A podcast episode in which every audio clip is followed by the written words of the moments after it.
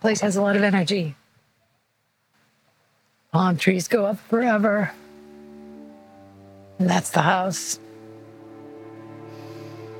Should we walk up to it? And so this is a house that um, my dad was 19 years old at the time. He'd been living in LA for a year in Santa Monica. My grandparents, Julio and Jenny, were living here, and this is the house where my grandfather shot himself. Not everybody wants to know when tragedy takes place in a house and ripples across generations from one generation to the next. So I wish I had a medium with me.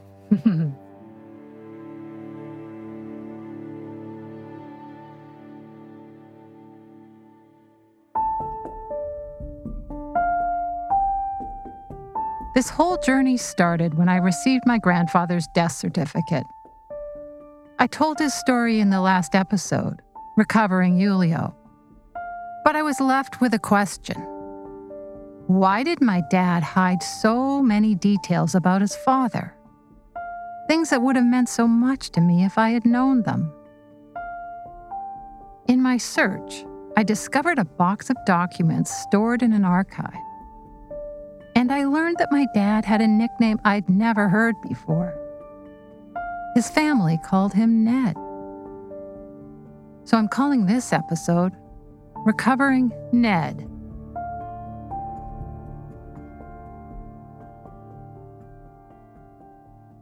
After Julio's suicide, police officers arrived at the house in Santa Monica. It was reported in the LA Times. The Los Angeles Times, Los Angeles, California, Thursday, August 28, 1941. The body was found by his widow, Mrs. Jenny Mettel. Niceto Mettel, 19, a son, told officers his father was of German descent. He was a citizen of Switzerland. Wait a second. Of German descent? My grandfather was born in what's now Ukraine, near the Polish border. The whole family was Jewish. They fled the Nazis in 1938. It's as if my dad wanted to hide who they were. But that makes sense. Anti Semitism was alive and well in the US as well as Europe, so he probably didn't feel safe revealing their Jewish identity.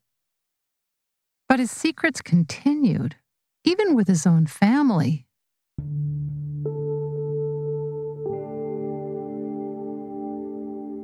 After Julio's death, my grandmother Jenny moves back to New York. My dad spends three months in the Eagle Squadron of the British Royal Air Force and completes 150 hours of flight training. Then, in December of 1941, the U.S. enters the war. And we are going to win the peace that follows. My dad becomes an American citizen and changes his name from Niceto to Nicholas. He goes from Ned to Nick, and he's drafted into the U.S. Army. American bombers pounding enemy bases in Germany, Italy, occupied Europe. On battlefields all over the world, American soldiers fighting to determine this nation's destiny. He's summoned to Washington, D.C., where he joins the Office of Strategic Services, the OSS, the precursor of the CIA, which is to say, he really was a professional secret keeper.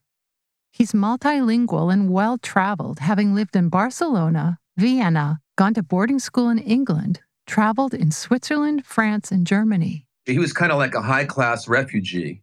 That's my dad's friend, Mark Head. I called him up to get some answers and just to get another perspective. I had sense a guy who knew that life is short and he'd seen things in his life and he wanted to live in the present.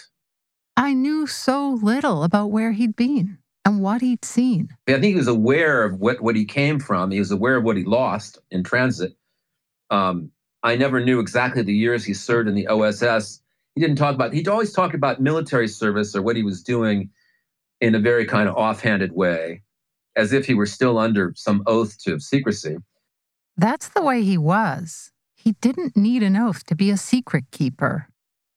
I tried to find out more about his time in the OSS from one of his oldest friends, Reinhard Dareth. He didn't have much to offer. I mean, I can I can visualize him to be very, very good in that. I mean, he was an imposing person, and uh, um, probably to some people somewhat terrifying. I can see that. He was tall, barrel chested. He had the demeanor of a general.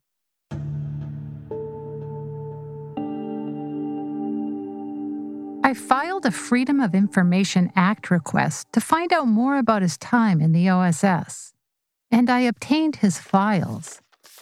Hundreds of pages. He's stationed in France, Belgium, and Germany. He recruits undercover agents, plans intelligence missions. The missions have names like Sunspot, Comet, Twilight. But it wasn't all James Bond. He writes reports on the Wehrmacht on Hitler's youth training school, arrest statistics of the Gestapo. Being a spy seemed like such a debonair profession when I was young. I really had no sense of how dark this experience must have been for him. This is a solemn but a glorious hour. General Eisenhower informs me that the forces of Germany have surrendered to the United Nations. The flags of freedom fly all over Europe. World War II ended on September 2, 1945. 18 days later, Truman signed an executive order dissolving the OSS. My dad doesn't return to civilian life, though. He stays in military intelligence stationed in Bremen, Germany. He's involved in denazification efforts, finding and prosecuting Nazis. He must have felt a true sense of purpose. At the same time, there he is, a Jew in Germany, witness to the fallout of the end of the war. More than half of the old city of Bremen has been destroyed by bombing. He had a front row seat to devastation. I've no way of knowing what he saw or what it must have been like. But I remember he had chronic insomnia and night terrors.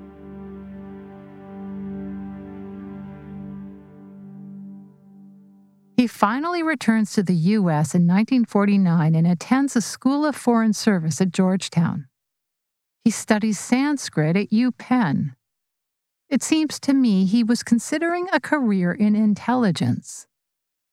What I do know is he doesn't stay long in the U.S he moves to Canada. That's where I was born. I don't really know why he left the US, but it was the 1950s, and he had friends who were communists. Anyone that had anything to do with the communists, the leftists, as your dad knows, was uh, was was branded during the McCarthy period. That's his friend Mark Head again.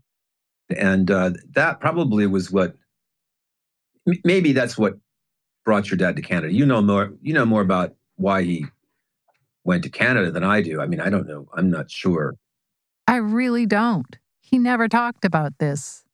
The only thing I know is my cousin's hazy recollection that my dad fled to Canada because he and a filmmaker friend were about to be arrested in the McCarthy witch hunt. Truth? Fiction? A bit of both? Mark and my dad met through a mutual friend Erica Glaser Wallach, who served with my dad in the OSS.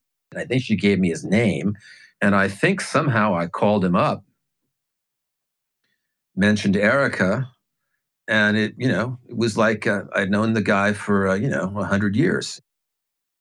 And uh, meeting Nick was like, you know, love at first sight. It was like meeting my older brother. Cosmic recognition. I knew that he was a guy you could talk to about various things, open up with music, literature, whatever, history. And he was there like an alert, you know, he was terribly alert. He's like an alert German shepherd looking at you, picking up everything you said, you know.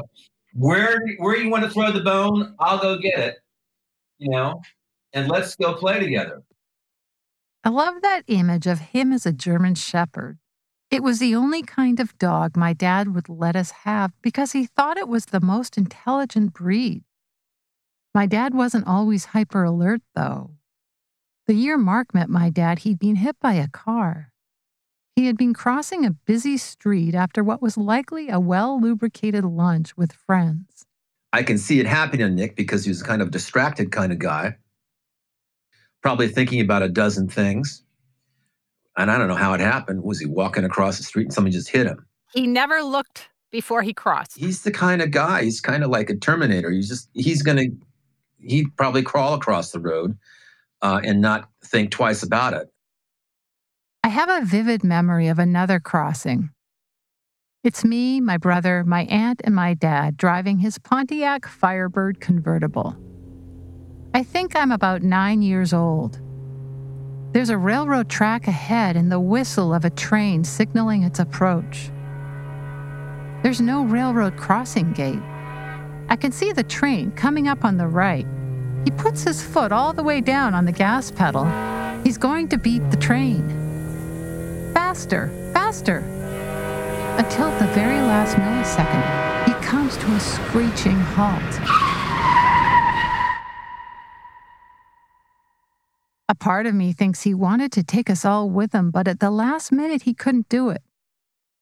He was always pushing it as far and as fast as he could, even after the time that Mark mentioned when he was hit by a car.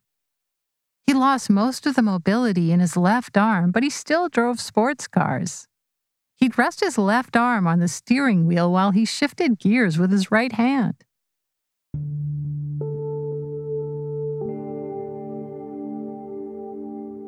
Vancouver in 1966, my dad hired Canada's preeminent modernist architect, Arthur Erickson, to design a house for perfect sound. He wanted to recreate the acoustic environment of a concert hall. His speakers alone were almost nine feet wide. The house had concrete walls and floors, glass windows that were probably 40 feet tall. The dining room had a wraparound balcony it was not a house designed for children. My maternal grandfather installed chicken wire mesh between the floor and the railing to prevent my brother and me from falling through and landing onto the concrete floor. Whenever I would come around, there would always be classical music playing. That's Catherine Schleibley, a friend I grew up with in Vancouver. And invariably, he was always sitting on that fantastic sofa, leather sofa, reading, actually. The sofa was made by the Brazilian designer Percival Lafer. It had olive green leather cushions that you could barely lift yourself out of. I knew that there was something going on because because your dad didn't work. Like he didn't go to the office in the same way that everybody else's parents did. You know, the dads would be gone Monday to Friday. Your dad was around all the time. And Nick was kind of like the kid, the older, I don't know, the older kid or the kid that came back from college without a job yet or something trying to figure out what to do. Except he didn't complete a degree despite attending five universities. And he tried lots of different things, like operating a department store in Quebec and a fertilizer company in Vancouver. He was also a photographer and a translator. Nick may have been a kind of guy, and I appreciate this, I appreciate this, who had a hard time finishing things. He may have been distracted but um, he may have had a certain amount of um, self sabotage in him. Yet he never stopped searching for relief, transformation, escape from his past. He was open to pretty much anything.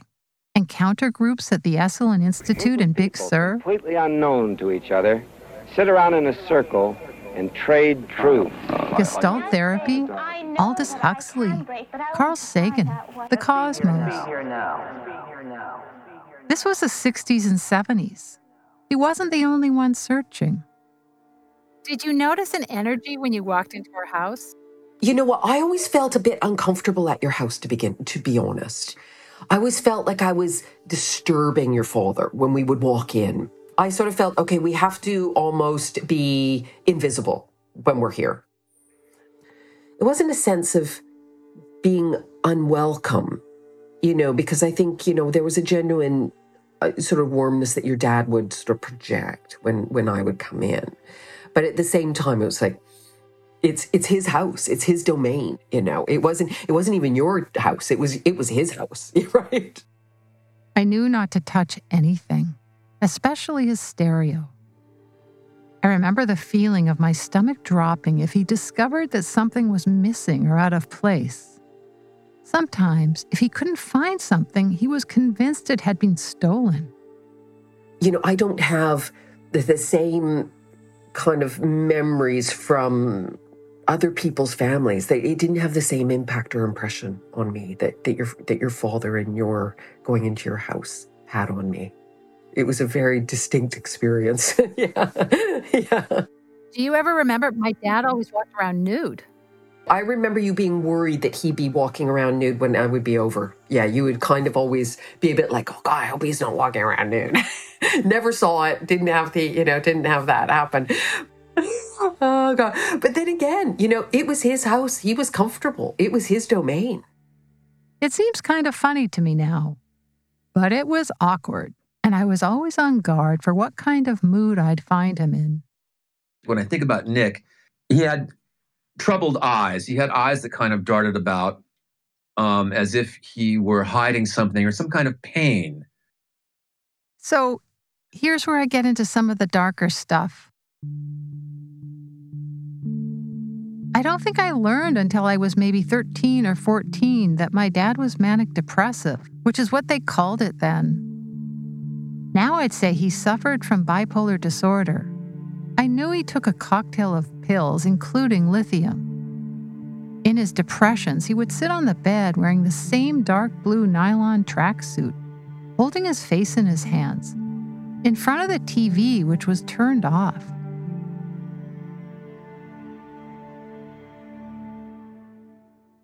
But more often, I remember him lying on the couch listening to classical music for hours and as loud as his state of the art speakers could go. He created a very safe environment that he was aesthetically made him calm and peaceful. He had the music to keep him peaceful. It was the one area where he felt most comfortable and calm. I remember when I was a kid in high school and I'd get home from school and it was just my dad and I in the house. I'd hear the sound of pill bottles rattling around in the bathroom. I knew he was thinking about taking too many of them.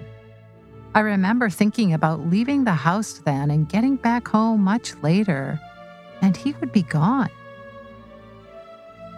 I fantasized that I'd slip seamlessly into my next life, where I'd be a new person in a new family, living a new life.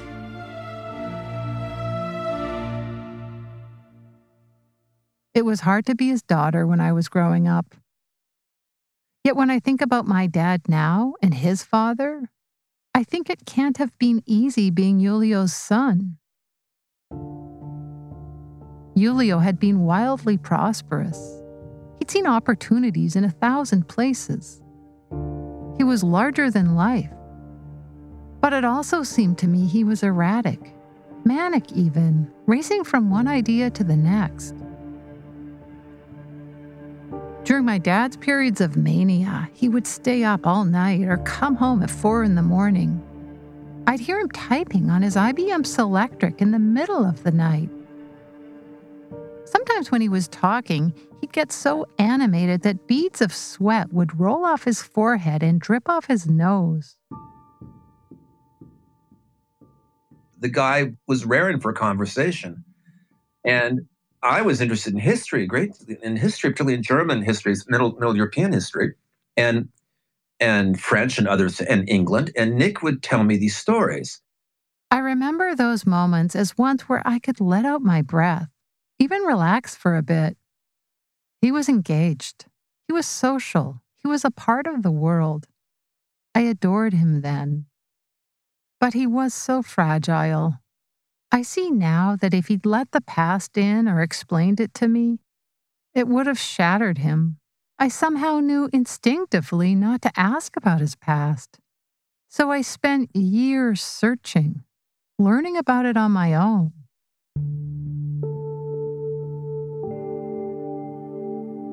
After World War II, my family was among the survivors of Nazi persecution who filed restitution claims for property. Because of anti Jewish laws passed by the Nazis, Julio was forced to sell his properties. He sold them to a wealthy businessman named Count Lazarus Henckel von Donnersmarck at far below their market value. It gets a little complicated here. There were lawsuits and countersuits. But in the end, most of the properties in Western Germany were returned to my family in 1956. And after the Berlin Wall came down in 1989, the property claims in Eastern Germany were settled.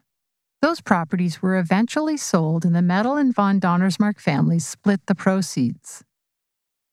This time, there were no long, drawn out court cases. It was easily negotiated. And my dad and the son of Count Lazarus became friends. My parents stayed with them at their castle in Austria, and I heard that my dad visited him in the hospital when he was ill. Decades after his wartime experiences, my dad could reconcile himself to a version of the past that gave him comfort though I wonder how much of himself he had to hide to do that. Here's Mark again. Nick was the last person. I think if you said, you know, are you Jewish? I mean, think I don't think he would have. I guess he said, yeah, kind of. I mean, I don't think Nick really, really, you know, that even never came up itself. We never talked about that. Even though he was able to move on in some ways, he probably felt intense survivor's guilt. And I think the traumatic loss of his father, Julio, trailed him his entire life.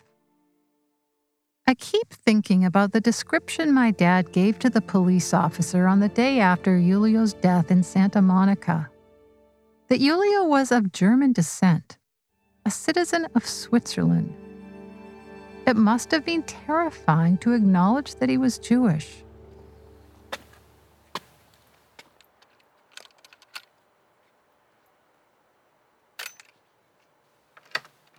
I'm back at the house in Santa Monica, California, the house where Julio's life came to an end when my dad was just 19. You got my letter. At this point, I'd been playing detective for years. I figured it was time to see the house in Santa Monica. So I wrote to the homeowner to ask if I could visit. And you're okay with us recording? Yeah. yeah. Oh, that's fine. Absolutely. And then he asked if we wanted to look at something I wasn't expecting. Okay, yeah, there's this one safe. I don't know if you guys know. This safe looks like it's been here since the house was built. No one has the combination to this. It's black, about yeah, three so feet by three feet. From your dad, from your grandfather's time back in here. It looks like it belongs in a museum. there's got. I feel like there's got to be something there, isn't there? Yeah. Holy shit! holy, holy cow! So my grandfather was a numismatist. What's that? Which is a collector of coins, rare oh, coins, oh, wow. and he uh-huh. started numismatic fine arts with Edward Gans. Okay. And they started in New York, and Edward Gans eventually moved to California. Yeah. And there's an. I'm giving him way more details than he wants to hear, but I can't stop myself. So it would make perfect sense that he erected the safe. Yeah, that's interesting. I was always and wondering what the story And you can't open the safe. No, I can't open the safe. Yeah. yeah, you know, I, I don't know. There's um I I thought just too to be able to use it that I'd have like a locksmith try to come and find the combination for it, but he said that this is not they don't like this is one of the really hard ones to open or something so he said there's no way to get in other than to drill a hole through it and I like the safe, so I didn't want to have them drill it through. Wow. Wow. I keep thinking I get to the end, but I never get to the end of this story. And then I see this safe. We can't open the safe. And what is in this safe?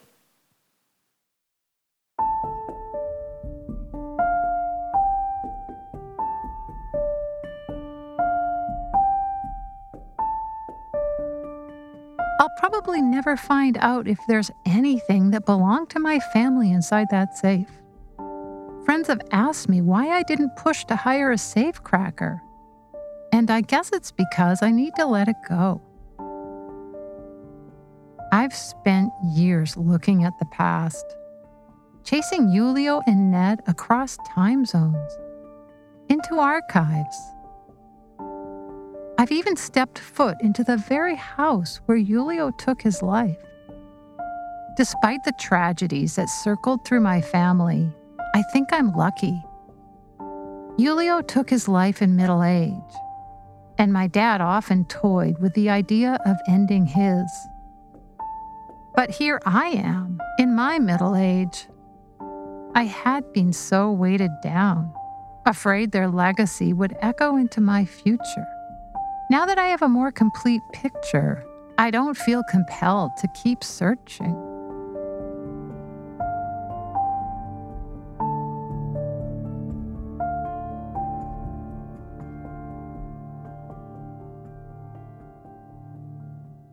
Miraculously, my dad kept going. He died suddenly of a heart attack while jogging at the age of 86. I was also lucky that when I was older, my dad and I developed a close relationship, though he still kept so much locked away. Talk to me, otherwise, it's very hard to have a good expression. Just keep on talking. No, I'm just filming everything. His moods were less erratic in his later years, but I always worried about him. That only stopped on the day he died. How do we find out about the past? Is it by the stories we were told? Or is it by the ones that were kept hidden that sparked this obsessive search to piece it together? I was given the chance to follow a paper trail that seemed to stretch for miles. The story wasn't what I thought it was. It's darker, more complicated, but it was worth uncovering. My dad survived the story in the only way he could. I'm just beginning to understand mine.